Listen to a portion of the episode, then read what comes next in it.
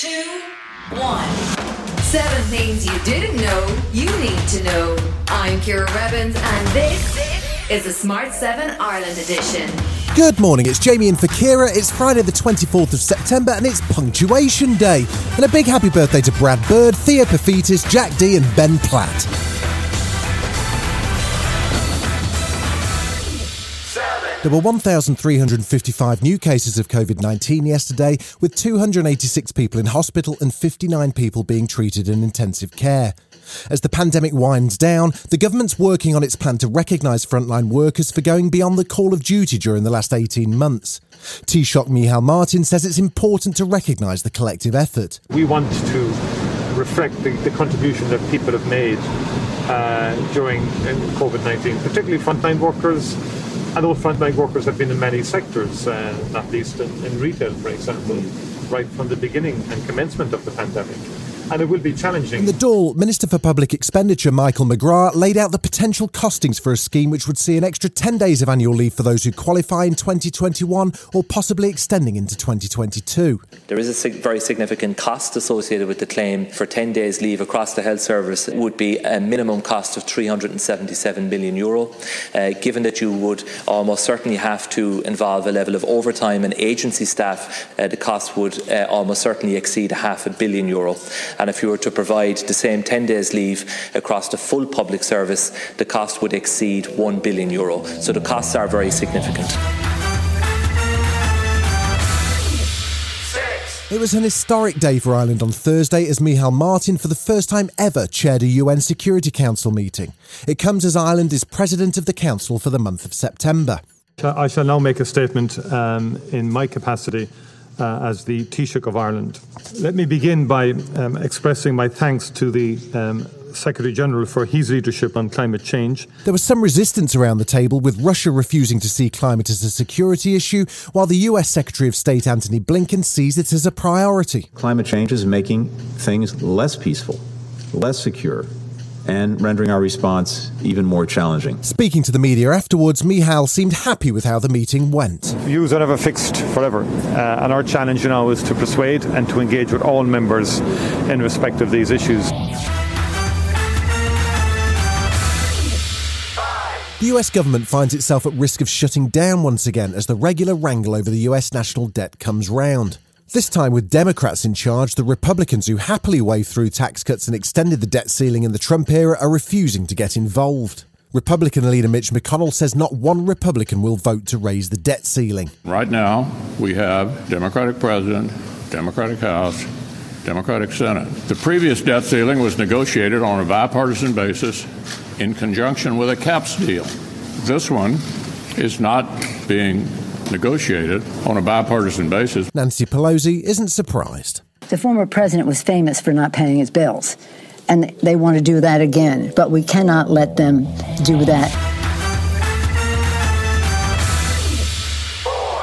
The UN General Assembly this week saw leaders from all across the world speak on key issues from climate change to the pandemic. Joe Biden pledged vaccines, the Secretary General gave out to everyone for lack of ethics, and Boris.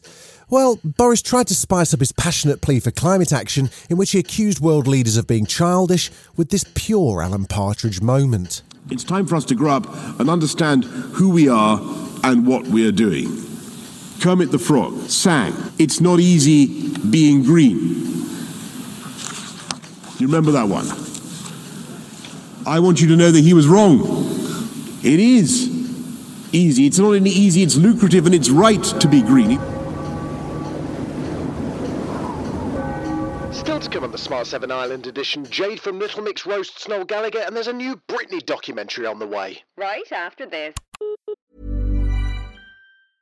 Ready to pop the question? The jewelers at BlueNile.com have got sparkle down to a science with beautiful lab grown diamonds worthy of your most brilliant moments. Their lab grown diamonds are independently graded and guaranteed identical to natural diamonds, and they're ready to ship to your door. Go to Bluenile.com and use promo code LISTEN to get $50 off your purchase of $500 or more. That's code LISTEN at Bluenile.com for $50 off. Bluenile.com code LISTEN. You're listening to the Smart 7 Ireland edition. If you're enjoying it, you might also like the original Smart 7. Just search and follow us on your favourite podcast platform.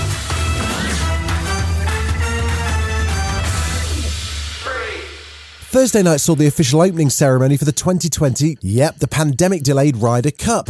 It takes place in the US in Whistling Straits, Wisconsin, and it sees Europe take on the US in golf's greatest team event, and it's on Sky Sports all weekend. Europe's captained by Irishman Padraig Harrington, and his seasoned team are hoping to pull off a win on America's home turf. Rory McIlroy says the question he gets asked most is what motivates the European players to win. The Americans, obviously, they're playing for their country. We obviously play for our countries and our continent and our tour and everything else, but the overriding feeling every every year that we come to Ryder Cup, Cup is we, we play for the guy that stands next to us. I think that's why our team dyna- dynamic works so well. Never mind the Buzzcocks has been rebooted for 2021. It's lost its old cast and host and it's moved across the road to Sky. Greg Davies is now the man in the hot seat and he had a feisty set of guests for the first episode. Little Mix's Jade Thirlwall was on the panel, and Greg wanted to know what exactly happened when Noel Gallagher criticised Little Mix after they won the Brit Award for Best British Group. Go, Jade. What did he say? Something about that we were undeserved in the Brit Award, and because Oh. we're women and we don't, well, we do write music, but he thinks we don't write music. Yeah, shame really, because you know we are definitely like the most successful girl group in the country, but he's not even the most successful performer in his family. so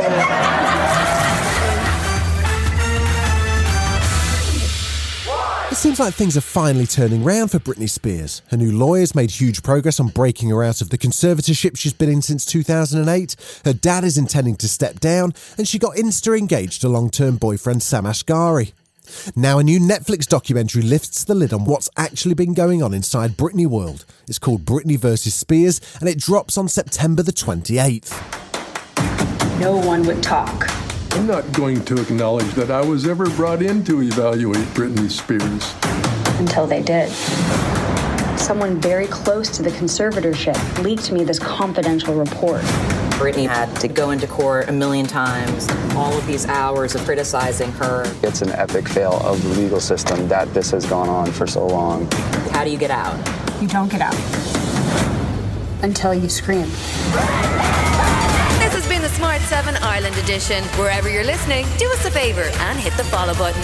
We're back tomorrow morning at 7 a.m. Have yourself a great day.